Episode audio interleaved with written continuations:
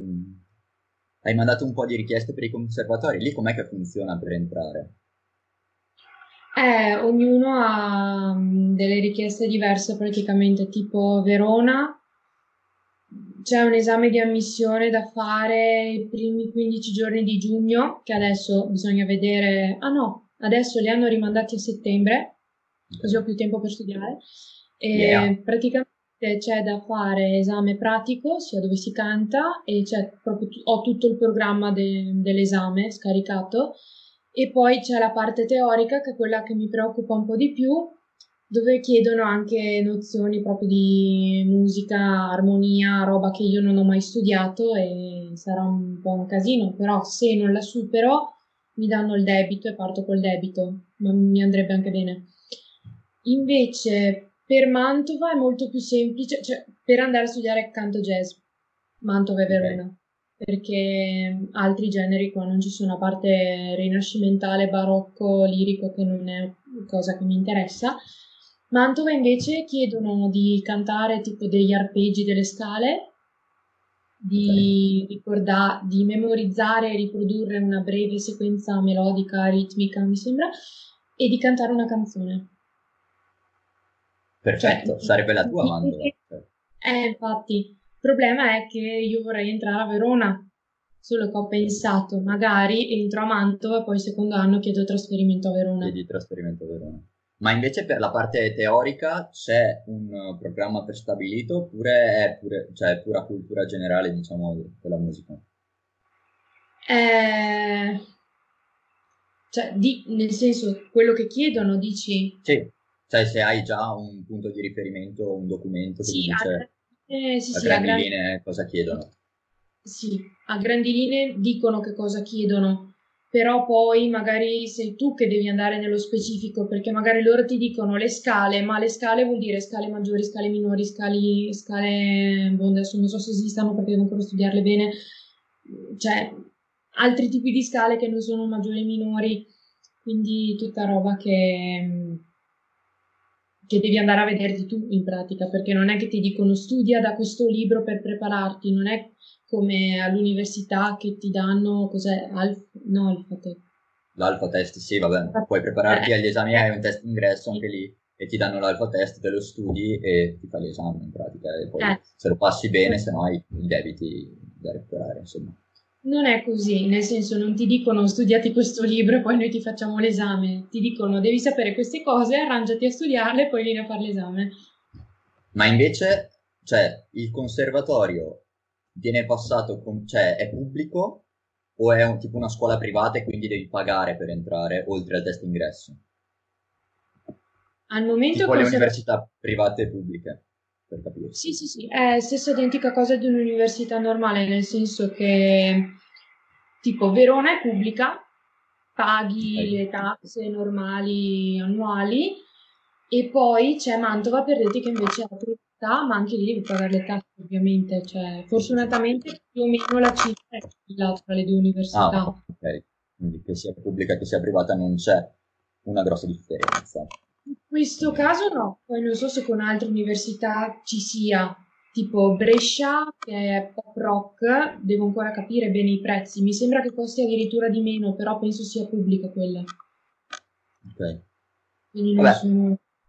Ok, allora direi di partire con la vera e propria intervista chiedendoti di, di presentarti brevemente così perché non ti conosce, visto che tanto siamo pieni di follower.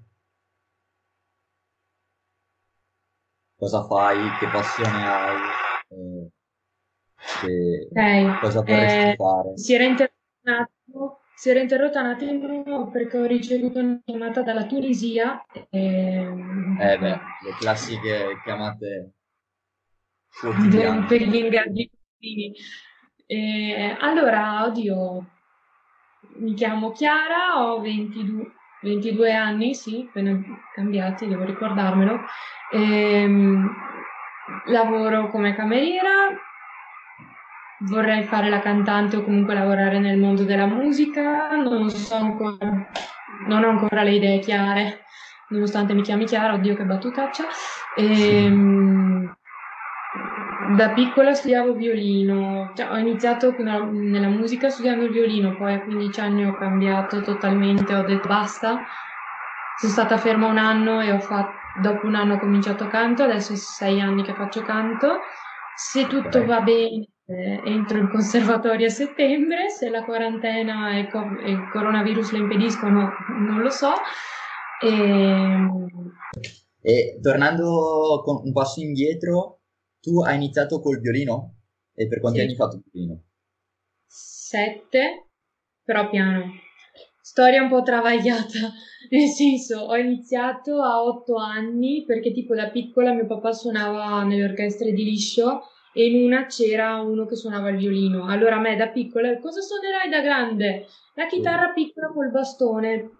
Io conoscevo la chitarra perché mio papà è chitarrista e allora dicevo la chitarra piccola col bastone.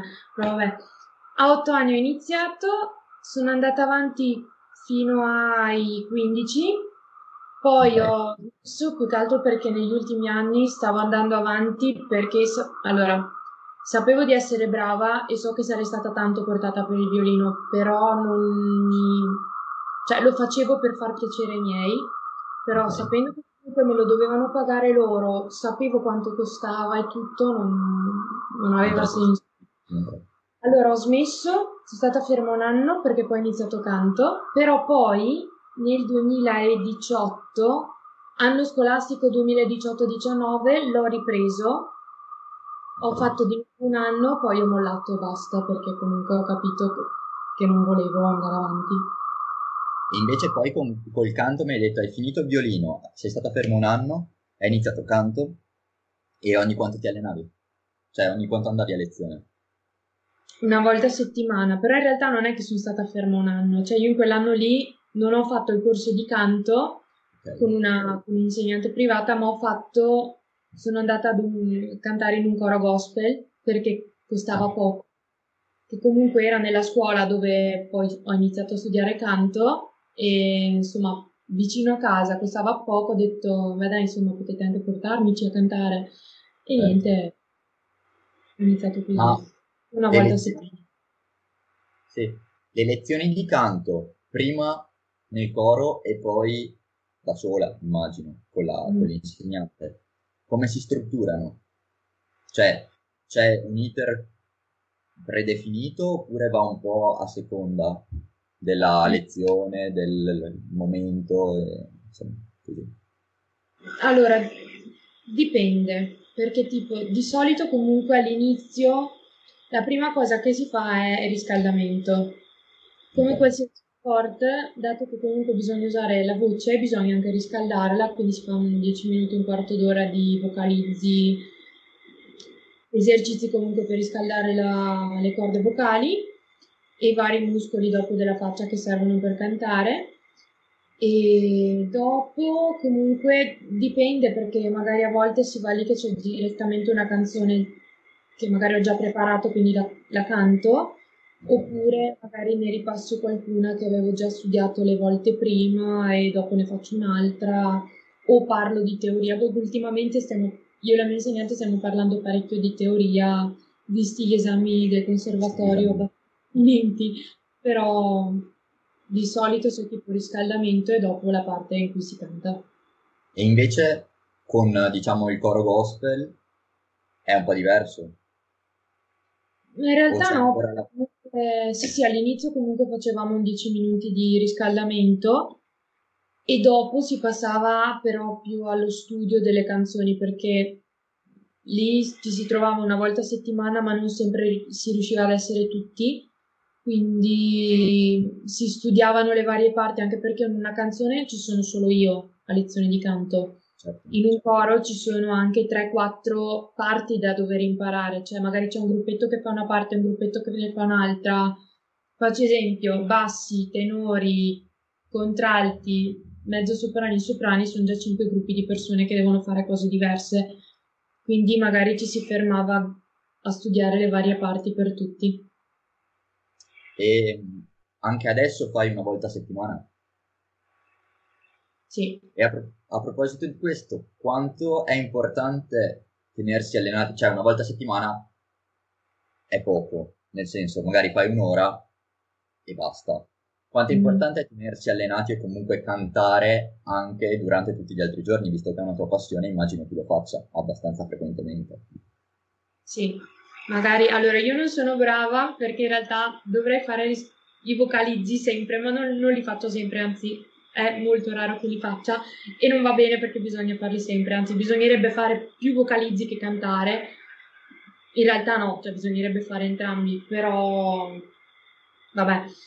E comunque è tanto importante più che altro perché a lezione magari fai una cosa, l'insegnante ti dà le linee guida per poi migliorarla, però se tu a casa non la pratichi, torni alla lezione dopo che sei punto a capo, quindi non, cioè, non vai avanti, rimani fermo dove sei, se non fai niente. Certo. Ma tu che musica prediligi? Cioè hai un cantante, un gruppo preferito, un... Eh, uno stile, non lo so.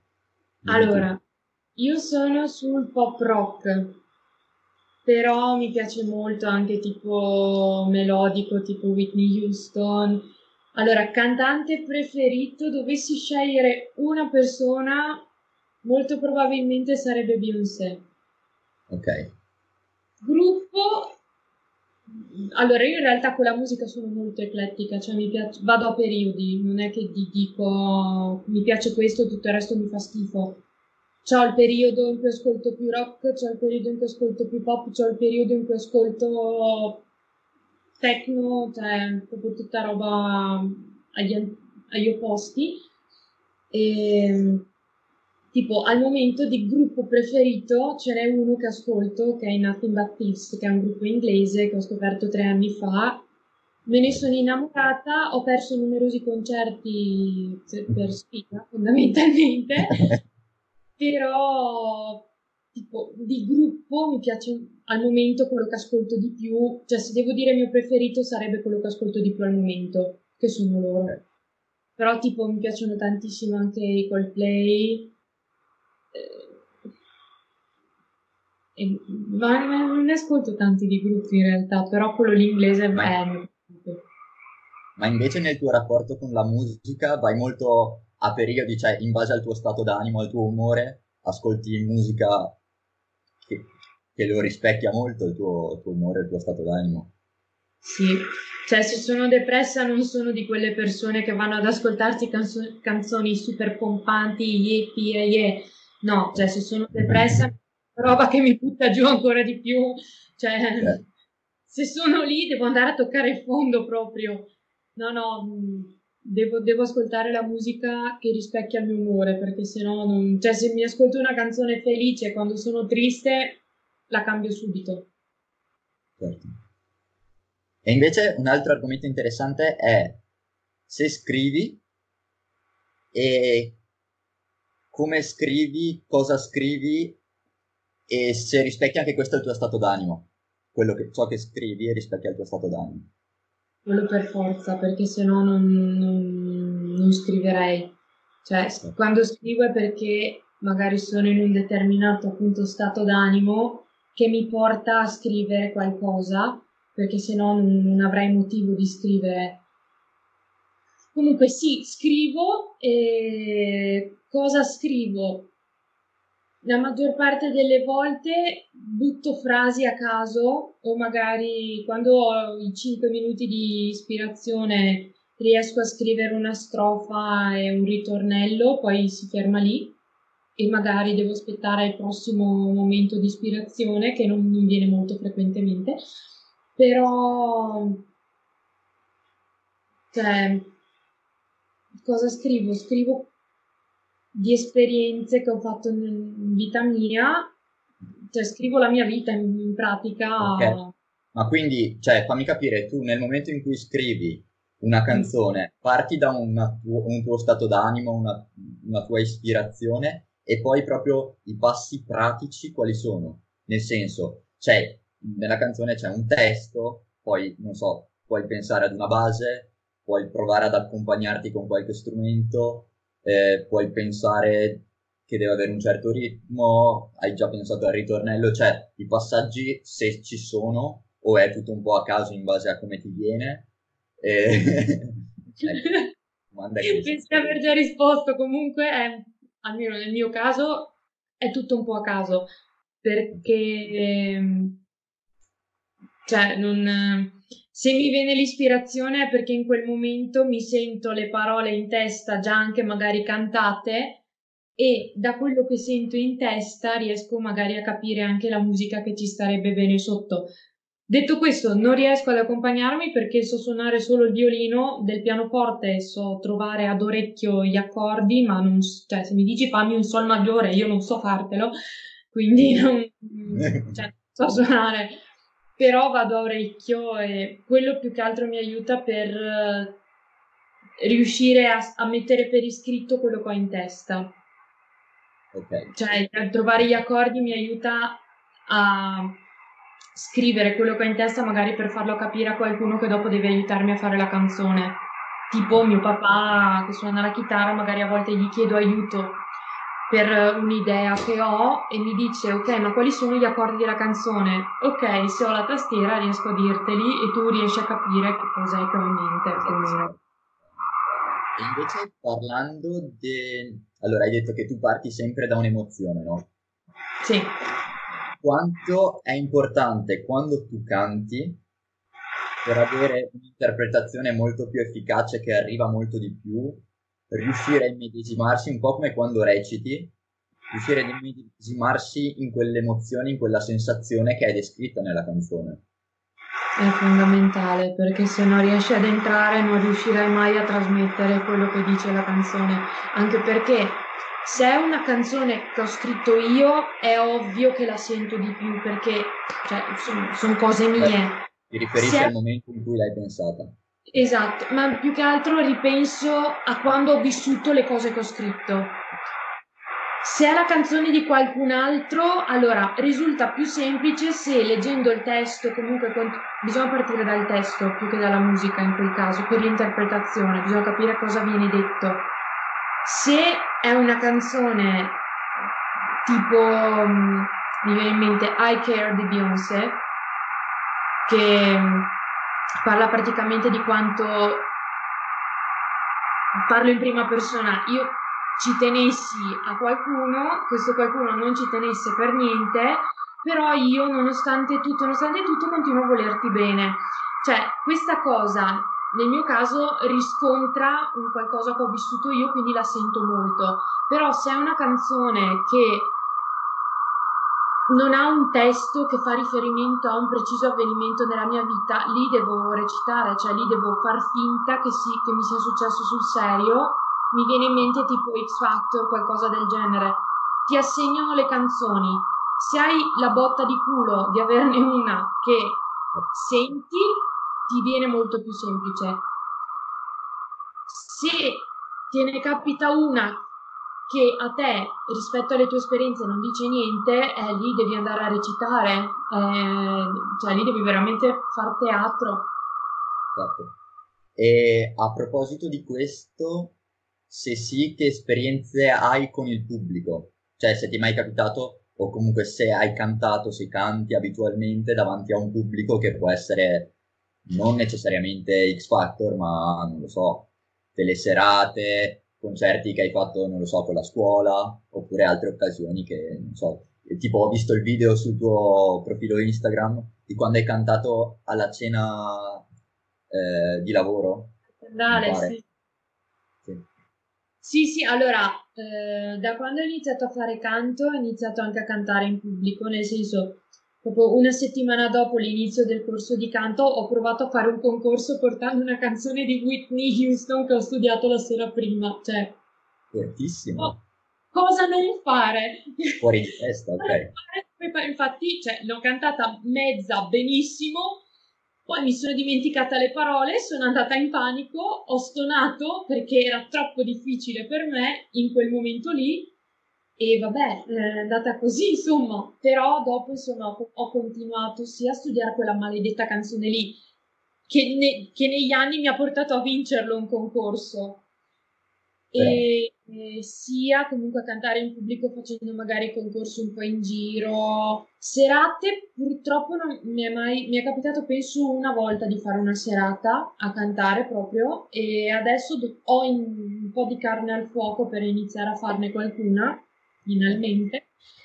E ehm, comunque sì, quando c'è l'occasione di fare un concorso, ultimamente anche se sono quelli per dire di paese ci vado perché tanto non... Cioè, è più che altro ci vado per divertirmi, perché sì, mi piace cantare, ma mi piace anche un po' la competizione. Certo, Infatti, magari fate concorsi quelli un po' nei paesini, ci vado per partecipare perché comunque fa sempre, be- fa sempre brodo, fa sempre bene cantare davanti alla gente. Però quando trovo qualcuno che mi tiene un po' testa, è ancora più bello perché ti, ti spinge anche.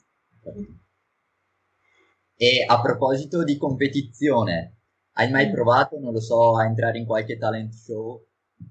E se sì, che ne pensi di quel mondo? Secondo te cosa c'è dietro? Così. Dietro. Un po'.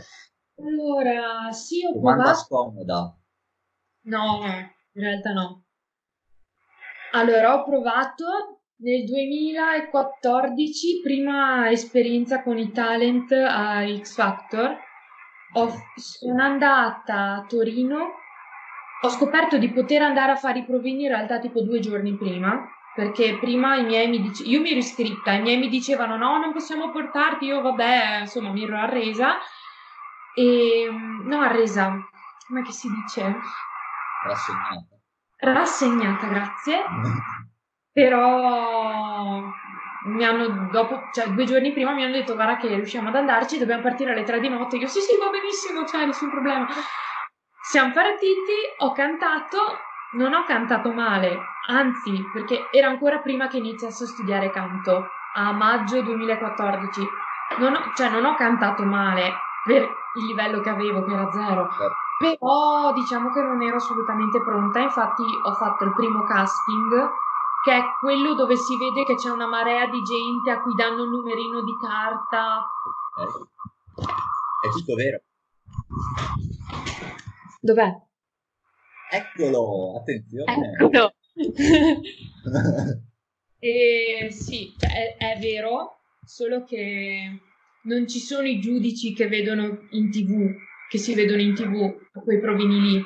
I primi due provini prima di andare in tv c'è altra gente della produzione e comunque quello lì insomma è andato male barra bene in realtà perché ho cantato bene ma non ero assolutamente pronta quindi è andato male però no. mi ha insegnato tanto poi nel 2015 mi sono reiscritta ma lì cioè ti dicono subito sì no anche quelli della produzione o ti dicono tipo fare, ti faremo sapere ti chiameremo se sarà la tua occasione oppure no. Okay. Grazie, le faremo sapere. ah, ok, ok. Classica frase da fine provino. Poi, maggio 2015, l'anno dopo, mi sono riscritta, ma non sono andata a fare il provino, nonostante fossi stata chiamata dopo aver mandato dei video, perché avevo il saggio di canto il giorno del provino e ho detto, eh, non ci vado, ho il saggio. Vabbè. Beh, però eh sì, insomma, hai preso un impegno dall'altra parte, boh, non lo so, adesso non so come funziona. Vogliamo mettere, cioè, X Factor il saggio, per quanto io adori cantare al saggio, ma... Certo, no, no, ma me l'hanno detto tutti, me l'hanno detto tutti, cioè anche la mia insegnante mi ha detto Chiara, insomma, potevi andare... Vabbè. Ah, e, l'avevi e... detto che avevi il pro... cioè che ti avevano chiamato al provino e che avevi il saggio alla tua insegnante di canto del saggio per dire o no? Non mi ricordo in realtà, so che le l'ho detto dopo perché era una, una cosa che ho deciso io e basta. Però mi, mi sa che comunque mia mamma di sicuro mi ha detto Chiara sei stata scema. Non mi ricordo se anche l'insegnante. comunque, e dopo cos'è? Ah, nel 2017, per l'edizione 2018, allora, premessa, Fine 2016 ho vinto un concorso abbastanza importante che avevo iniziato per scherzo qua a Villafranca. In realtà l'ho vinto poi a dicembre con la canzone del primo concorso che ho fatto, che era andato malissimo. Quindi mi sono anche rifatta un attimo della canzone. Certo. E suonando anche una parte col violino, quindi ho messo tutto assieme. Ah. E poi da quel concorso lì ho vinto varie cose, di cui la produzione di un album, una dieta, comunque varie cose. E una conseguenza che io non sapevo è che mi sono stata iscritta ai provini per The Voice. Allora, ho fatto il primo provino fine 2017, una figata, ci è andato da Dio, ero a Milano, ero gasatissima, è andato benissimo. Il mese dopo ne avrei avuto, a fine gennaio ne avrei avuto un altro a Roma, vado tipo fine, era tipo il 29 ce l'avrei avuto. Il 27 mi parte mal di gola, febbre, avevo le placche in gola e febbre a 40, sono, ho dovuto posticipare il provino chiamando a luna di notte del sabato la tipa dei provini a Roma. L'ho posticipato, ho perso 100 euro di treno, ma vabbè, sono andata giù due giorni dopo, ma cioè imbottita di antibiotico fino a qua e con la febbre che era passata da due ore, ma ho cantato malissimo, cioè si sentiva che avevo proprio la voce che era lì che non ce la faceva, infatti non, non è andata. E mi spiace perché se avessi superato quel provino lì sarei andata a fare quello dove si girano le sedie. Ah, ok, quello... Cioè, una figata. Certo. Vabbè, non, non, mi è andata giù perché ho detto, madonna, che sfiga. Cioè, non potevano venirmi una settimana dopo le placche? No. Eh no. Giustamente. L'anno dopo, gennaio 2019, mi iscrivo di nuovo, solo che era cambiata la gestione del programma, cioè c'era un'altra società che stava dietro al programma perché era cambiato anche il direttore della RAI. Eh? Mando l'iscrizione, non sapevo le tempistiche, quindi ho fatto riferimento alle tempistiche dell'anno prima. Non, um, mi hanno risposto, hanno mandato i video che mi hanno richiesto, non ho più ricevuto risposta, io ho scritto io dicendo ma vi sono arrivati i miei video? Guarda, se non ricevi una risposta entro il 15 marzo vuol dire che per quest'anno non è andata. Inutile dire che non è andata, però quello che mi dico io è L'anno scorso cantavo bene, quest'anno che ho studiato un anno in più non vado più bene. C'è qualcosa che non va. Infatti è perché mi sono iscritta troppo, sentendo anche persone che erano arrivate a classificarsi bene l'anno prima, la Beatrice Pezzini, che era arrivata seconda nel 2018 a The Voice, infatti ci siamo trovate a Roma, perché lei canta con la mia stessa insegnante e okay praticamente mi ha detto che mi ero iscritta troppo presto e la, la redazione non era riuscita a vedere più la mia candidatura, essendo appunto tra le primissime. Quindi vabbè. E adesso sto meditando se iscrivermi a X Factor quest'anno. In realtà l'ho pensata ieri sera sta cosa e vabbè. No, sicuramente è un'ottima idea, e... ma invece appunto per questa cosa della registrazione che non devi farla troppo prima perché sennò vai nel dimenticatoio. Quanto è importante poi, e questa forse è un po' una domanda scomoda, avere qualcuno una volta che tu arrivi, cioè entri nel programma, mettiamo, quanto è importante avere qualcuno che possa in qualche modo spingerti o comunque le giuste conoscenze per muoverti all'interno di quel mondo che comunque è molto competitivo e molto, non lo so, molto bastardo dove, sì. do, dove, dove, i personaggi dove le conoscenze contano molto probabilmente. Non lo so è una mia impressione questa. No no è verissimo. Eh, allora io un gancio ce l'avevo però col primo tentativo che ho fatto a The Voice perché okay. il conduttore del concorso che avevo vinto era un conduttore che aveva la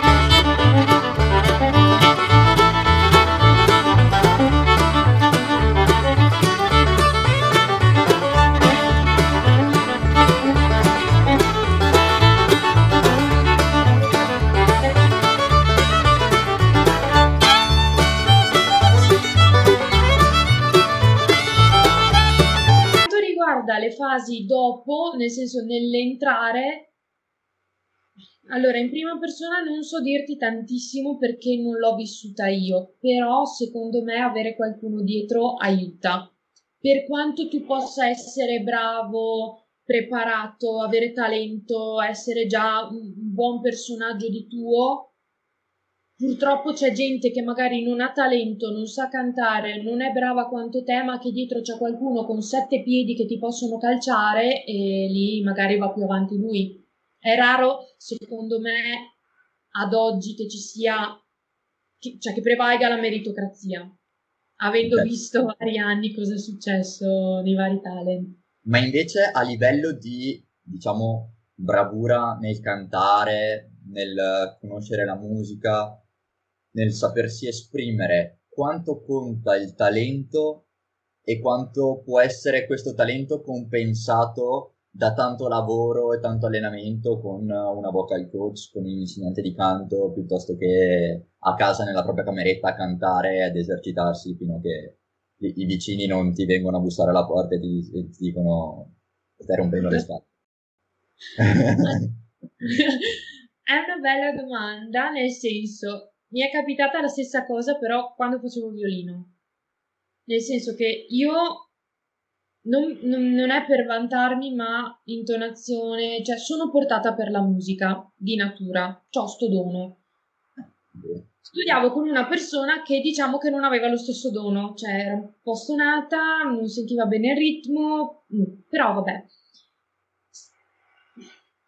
Fatto sta che io che non mi impegnavo tanto perché sono sempre stata pigra, non ho mai avuto voglia di studiare, sono arrivata un po' avanti, sì, ma perché dietro avevo delle mie capacità innate. Questa persona, facendosi sette mazzi, mi ha superata. Certo. Ed è andata a colmare dove aveva le lacune tramite l'impegno. Nel canto penso sia un po' diverso perché nel violino comunque hai riferimenti anche tatti, tattili, tat, vabbè, del tatto perché comunque devi capire dove mettere le dita sulla tastiera. Nel canto non hai una tastiera dove appoggiare le dita, nel senso sei tu che devi cantare libero così. Quindi non so quanto l'allenamento possa portare alla perfezione, magari non alla perfezione, però a migliorare leggermente. Il ritmo lo si può migliorare, secondo me l'intonazione è un po' più difficile perché magari con uno strumento sì, ma nel canto è un po' più difficile. Però questo non vuol dire che se uno che non è portato si mette in camera e si fa il canto, può arrivare comunque a, buoni livelli anche uno così, anche se studia con un professore o se studia da solo, perché se studia da solo vuol dire che ha la passione di mettersi lì e cercare qualcuno comunque o qualche fonte seria che gli possono dare informazioni. Quindi... Ma gli aspetti, cioè proprio a livello didattico, gli aspetti che sono migliorabili nella, nel canto in generale, cioè ci sono degli aspetti che puoi suddividere proprio, non so, penso all'intonazione, alla respirazione, a, anche alla, alla posizione, cioè a come canti, cioè come muovi la bocca in sostanza, detto proprio male, capito? All'orecchio che devi fare per, per il ritmo, non lo so, questi aspetti e se ce li puoi elencare, visto che tu li conosci meglio di me, che io sono una capra con la musica, quindi... Quindi, cioè, se si, quali sono quelli che si possono migliorare?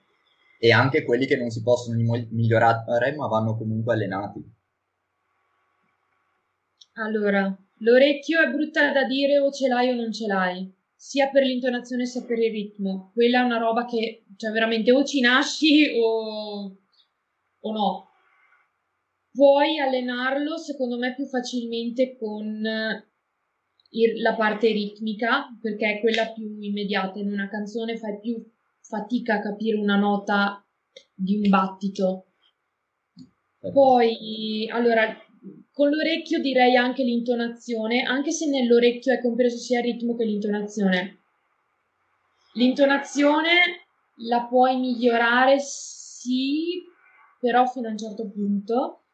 Okay. Il ritmo secondo me lo puoi migliorare tranquillamente. La respirazione assolutamente sì, è una cosa che chi, cioè non serve essere intonati per saper respirare nel modo corretto, e, però serve tanto allenamento perché per iniziare a respirare automaticamente nel modo corretto almeno 3-4 anni servono perché eh, no, cioè, noi nasciamo da piccoli che abbiamo la respirazione diaframmatica, che sarebbe quella corretta non solo per chi canta, ma per chiunque. Col tempo, crescendo, non so perché il corpo se ne dimentica e inizia a respirare col torace. Quindi è una sorta di rimparare, reimparare a respirare, ma è una cosa che può fare chiunque, basta comunque essere seguiti da qualcuno che sa cosa ti sta insegnando, perché ho sentito di gente che ha ricevuto nozioni a riguardo da mani nei capelli, ma vabbè. Poi, allora, intonazione, ritmo, respirazione. Una cosa secondo me che può migliorare anche se quella ce l'hai o non ce l'hai, però comunque puoi migliorare tanto, è l'interpretazione. Nel senso che all'inizio magari non dai tanto peso a quello che dici e canti solo perché ti piace cantare. Ok, però comunque se vuoi farlo a un certo livello devi anche dare delle emozioni, non è che puoi solo limitarti all'aspetto tecnico. La tecnica, secondo me, è la base, cioè senza la tecnica a meno che tu non abbia delle doti talmente folgoranti da, da dire ok, chi se ne frega se, se, se hai fatto una piccola stonatura, io non sono di quest'idea. Però l'interpretazione è una delle cose più importanti.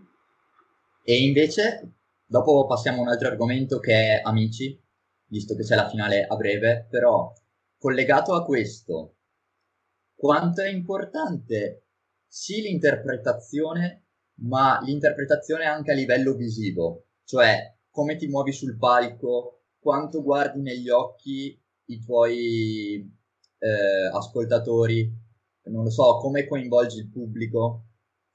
E volevo sapere un po' la tua perché anche vedendo alcuni personaggi che ci sono ad amici, alcune volte, non lo so, tutte queste cose non ci sono sempre, ecco. Mm-hmm.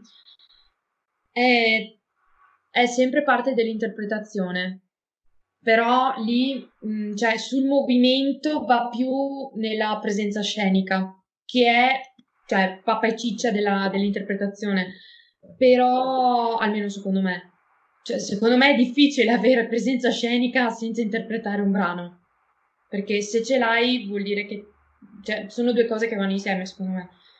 Allora, la presenza scenica è tanto importante, nel senso devi, se stai cantando un brano felice, non puoi farlo tutto ad occhi chiusi, perché non ha senso, cioè ad occhi chiusi a me viene in mente un brano molto intimo, tipo anche se non andrebbe cantato tutto ad occhi chiusi, cioè tutta ad occhi chiusi nessuna canzone, perché vuol dire che te la stai cantando per te e basta. Però tipo mi sono innamorato di te di Luigi Tenco. Quella canzone lì è intimissima, però c'è una parte dove esplode in cui non è che puoi tenere gli occhi chiusi, cioè li devi aprirli perché stai parlando direttamente a una persona in quella canzone lì. E, ehm, quindi è tan- tanto importante, soprattutto la parte degli occhi. Poi per i movimenti, come muoversi, dico, sono la prima a fare un po' fatica, eh, però noto che è veramente importante saper gestire lo spazio che si ha attorno, perché lì vedi, cioè quando una persona gestisce bene lo spazio che ha attorno, nel senso sa che in quella frase può fare un passetto di qua oppure puoi fare un passetto di là, puoi muoverti un attimo, cioè una persona che sa queste cose e che sa usarle bene, secondo me è una persona che sa stare sul palco e magari anche se è da sola su un palco enorme te lo riempie. E invece, domanda che mi è venuta adesso, proprio se hai uno strumento, cioè se tu stai cantando e sei con la chitarra in mano o stai suonando il pianoforte, chiaramente ti puoi muovere molto meno. Mm-hmm però se ti puoi muovere, come lo devi fare o quali sono gli altri modi per coinvolgere il pubblico, che può essere anche semplicemente, non so, alzando una mano, indicando, oppure non lo so. Mi è venuta in mente subito Lady Gaga, perché lei spesso suona il piano e lei sembra quasi cantare per sé, secondo me, quando canta, anche se ha gli occhi aperti, perché comunque la vedi che vive quello che sta cantando. Però, allora, sì, è vero che ti puoi muovere molto di meno perché sei costretto allo spazio dello strumento, cioè non è che col pianoforte puoi metterti con le gambe là in fondo e... o farle a capriola, cioè no, perché il pianoforte è lì, mm, non è che puoi portartelo in giro. Però magari sì, anche come hai detto te, alzando un braccio così, ecco lì secondo me è molto più importante studiare bene quando girare la testa, magari guardare qualcuno o adesso mi viene in mente tipo ogni tanto i pianisti fanno tipo questo, si allontanano un attimo dalla tastiera per enfatizzare una parte magari che è solo suonata, però sì, è lì penso sia ancora un po' più stu- da studiare la parte dei movimenti, proprio perché sei costretto lì e devi capire mh, mm, come trarre il massimo dallo, dal poco spazio che hai. Ma appunto, visto che hai poca libertà nei movimenti, no? Quando hai lo strumento, quando invece non ce l'hai, ok? È vero che ti puoi muovere, però è anche vero che per la pulizia della canzone, per, eh, non so, l'intonazione, per arrivare bene. Cioè, non è che, secondo me, non ti puoi muovere neanche più di tanto, nel senso non ti puoi piegare, perché comunque l'aspetto vocale, l'aspetto de- di respirazione conta. Non lo so, dimmi tu se è così oppure è vero in parte. Ni, allora, nel senso, la parte interpretativa secondo me è una cosa che arriva un po' dopo rispetto alla parte tecnica. Nel senso, una volta che hai consolidato e sei sicuro di quello che fai a livello di voce, puoi sentirti più libero di fare anche a livello di movimenti, a livello del corpo. Almeno io l'ho, l'ho vissuta così, nel senso, con l'andare degli anni, essendo sempre più sicura di come canto e di cosa riesco a fare, di quando posso farlo, come farlo, mi sento anche più libera magari di fare qualche movimento in più, un passetto, un tiro strano, non lo so. Comunque, secondo me è una cosa che arriva col tempo, una volta che la tecnica, cioè, una volta che a livello di canto, respirazione e tutto sei a posto, cioè sei abbastanza tranquillo. Dopo arriva anche la parte... Dovrebbero andare di pari passo in realtà però almeno io l'ho vissuta che prima preferivo mettere a posto la tecnica, poi eventualmente aggiustare anche il resto. E allora adesso possiamo passare a una tua previsione sulla finale di Amici. Allora, che impressioni hai almeno per la parte di canto? Poi ci sono due ballerini e quelle, insomma, lasciamo deciderà la maestra Celentano chi, vin- chi fa vincere, chi vuole sì, È un po' di parte eh, la Celentano. È un pelo. Però, allora, sì, anche se sembra che nell'ultima settimana siano tutti innamorati di entrambi perché, vabbè, varie vicende. Comunque, allora, sapendo la storia di Gaia, secondo me vince lei. Cioè, tra le due secondo me va su lei, ma perché? Io non conosco cosa Giulia abbia fatto prima di Amici, però non ne ho mai sentito parlare. Gaia la vedi già che è molto più sicura di quello che fa, anche, anche solo durante i pomeridiani. A livello tecnico è molto più sicura, lavora su, delle, su dei particolari piccoli. Giulia invece lavora molto di più a livello interpretativo, quando fare cosa, quindi secondo me sta facendo un lavoro un po' più in grande, ma perché? Perché è ancora un pelo indietro rispetto a Gaia, ma perché Gaia ha già fatto X Factor, era arrivata terza, cioè ha già una grossa esperienza di talent lei, che insomma anche X Factor è una bella macchina eh, che macina e va anche parecchio veloce, quindi o stai al passo o ti cazzano. Giulia, secondo me, c'è ancora un po'. Deve prendere sicurezza perché si vede che non è sicura. Deve ancora trovare il suo microcosmo e un po' la capisco, però perché anch'io non so da dove sbattere la testa in realtà, però deve ancora farsi al 100%. Gaia la vedo già navigata. Le serviva solo un altro trampolino per riuscire ad entrare del tutto nel mondo della musica. E invece, tornando alla puntata scorsa, una, una cantante che mi ha molto colpito è stata Niv. Però secondo te cosa non ha funzionato perché andasse avanti, arrivasse fino in fondo? Cosa le manca? E boh, cioè, allora. perché lei sa suonare un sacco di strumenti, brava a cantare, brava a cantare, eh, non lo so, cioè, non credo le mancasse cultura nella musica, forse le mancava qualcosa per arrivare di più al pubblico o ai giudici.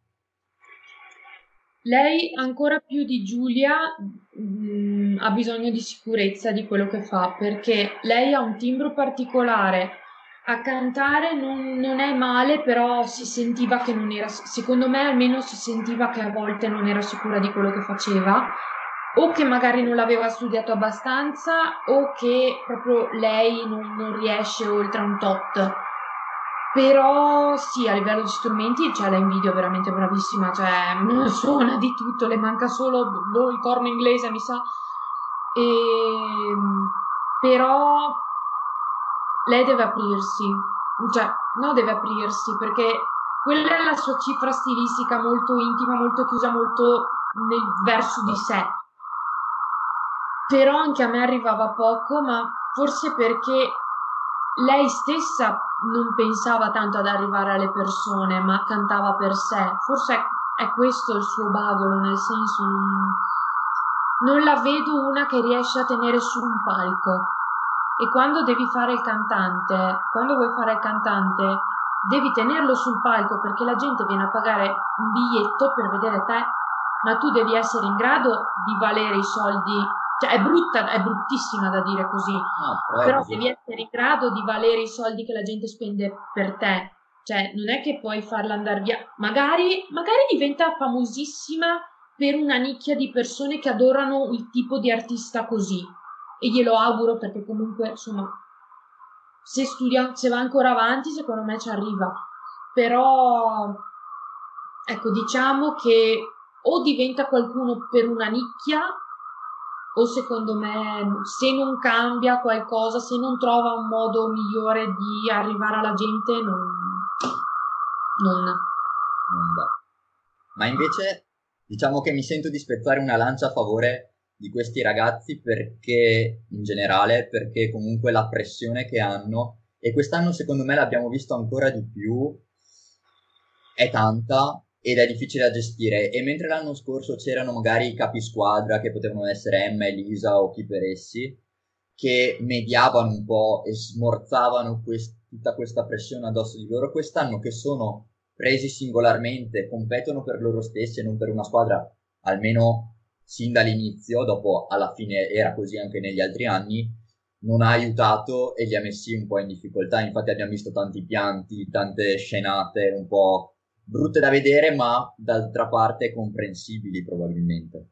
Quello sì, io gli altri anni non l'ho seguito molto, infatti non mi ricordavo molto come funzionasse. Però è vero, cioè effettivamente sei lanciato in, una, in un'arena di leoni in cui tutti si mangiano e tu devi essere in grado di tirar fuori i denti più di quegli altri. Poi, secondo me, è stato difficile, anche come ha detto Gaia tantissime volte, perché l'avrei sentita anch'io tantissimo quella cosa lì. Questa storia del coronavirus che non hanno il pubblico in studio, secondo me... Cambia un sacco. Mamma mia, perché è il pubblico che ti dà la carica. Te, tu canti per il pubblico. Sì. Se canti, almeno io, se canto davanti a 400 persone, mi gaso a bomba. Se canto davanti a quattro gatti, sono lì così, tipo, oddio. So che sembra strana sta cosa, però non è, non sono l'unica persona che lo pensa, anzi ne ho sentite parecchie di gente dire così, che se cantano davanti a mille persone non hanno problemi, ma se cantano davanti a pochi si sentono ancora più osservati e giudicati. Quindi... Eh, ma questo credo sia un po' così anche confrontandolo con gli sport. Se tu hai tanta gente che ti viene a vedere, sei molto più carico, sei molto più incentivato a dare il tuo meglio. Se non c'è nessuno, non hai quello stimolo. Quindi fa tanto. Eh sì. Sì, sì, sì. sì. E arriviamo, diciamo, al dunque, visto che siamo quasi in chiusura. Se ti va di cantarci qualcosa, saremo felicissimi di questo. Se, se no, niente. È solo che non sapendo accompagnarmi al, alla tastiera che ho qua, eh, devo mettere una base perché non sono in grado, o se no canto così. Come vuoi, Però, come ti senti vabbè, più a tuo agio. Così è un po' triste. Non so cosa cantare, io vado sempre in panico quando mi dicono canta qualcosa perché non so mai che cosa cantare. Guarda, io, però dopo dimmi se, se va bene a te, io farei un tuo pezzo e ti spammeresti su Spotify e sui tuoi profili. Fossi in te. Però... Allora, sì, contando che ne ho due, devo solo scegliere quale dei due. Uff, so che non è... Madonna mia, non pensavo Fai finta di avere 400 persone davanti, così sei bella carica. Mi metto il cuscino, la coperta qua a fare tipo pubblico. Allora, ok, un attimo che...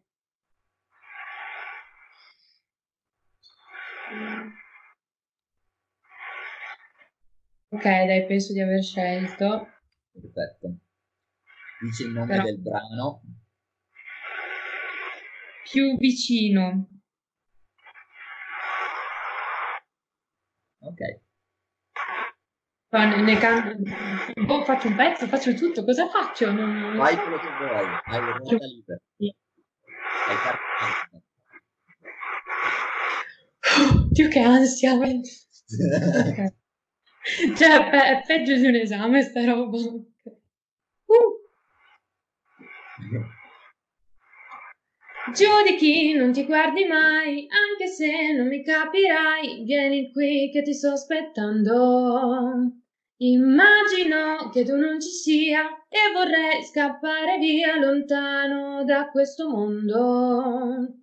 In riva al mare a ridere pensieri spegnere non serve una parola. Parlami di quello che vuoi, ti ascolterò finché non saprai se è il tramonto oppure l'alba. E ci sei tu che mi liberi, sollevi, porti in alto e fai volare sulle nuvole, sempre di più, tra pensieri più leggeri e di sogni che si possano avere. Non mi posso nascondere ogni giorno in tutto questo mondo che c'è da vivere. In ogni posto da sera a mattino tu stammi più vicino senza più fingere. Basta perché muoio già. Beh, ti devo dire, ma te l'ho già detto perché io questa canzone l'avevo già sentita, che si vede che è molto studiata e si vede che quando la canti pensi a qualcosa e provi qualcosa, quindi arrivi parecchio. Ecco. Grazie, oddio, che vergogna. Grazie. No, perché quando parlo di cose mie mi sento molto esposta, quindi mi vergogno tantissimo. Ok. Beh, però è una cosa bella. Fa parte del canto arrivare sì, alle cose tue. Ma è bellissimo, cioè è quello l'obiettivo, se no, non, non, ripeto, non scriverei niente. Però sì, no, grazie, dai. Fa piacere, insomma, che, che, piaccia quello che penso. Che beh, questa canzone, no? ero in un concerto a Villafranca, seduta sull'asfalto davanti al castello, ero lì, c'era poca gente ancora. E ho detto, vabbè, dai, era il periodo che dovevo scrivere per la pubblicazione dell'album. E ho detto, vabbè, dai, devo scrivere delle canzoni. Una l'avevo già scritta al lavoro, mentre non c'era niente da fare, che ai tempi lavoravo a Gardaland, e, e questa l'ho scritta in coda per un concerto, ero lì, boh, vabbè, devo scrivere qualcosa. E poi, vabbè, l'ho pubblicata e la suona mio papà sulla versione su Spotify, quindi sono contenta. Piace tanto. E su Spotify è stata pubblicata, mi dicevi, perché hai vinto un concorso e quindi dopo sì. tramite quello sei riuscita a, a, pubblicarla su Spotify, quindi hai un tuo profilo, ricordiamo Chiara Galvani, eh, così ti, ti spammo un pochino su Spotify, stesso nome, nome anche su Instagram. E, Però e su Instagram Galvani con due i. Con due i, con due i. Comunque la trovate anche nelle mie storie, credo che una volta che uscirà questo podcast uh, spammerò anche nelle storie, insomma. Ecco, quindi io direi di chiudere qua. Ti ringrazio tantissimo, ti faccio un grosso in bocca al lupo per tutto e magari ci vediamo in un prossimo podcast. Va bene, dai, magari quando avrò 5 milioni di fans. Ma che in giro. Ciao ciao.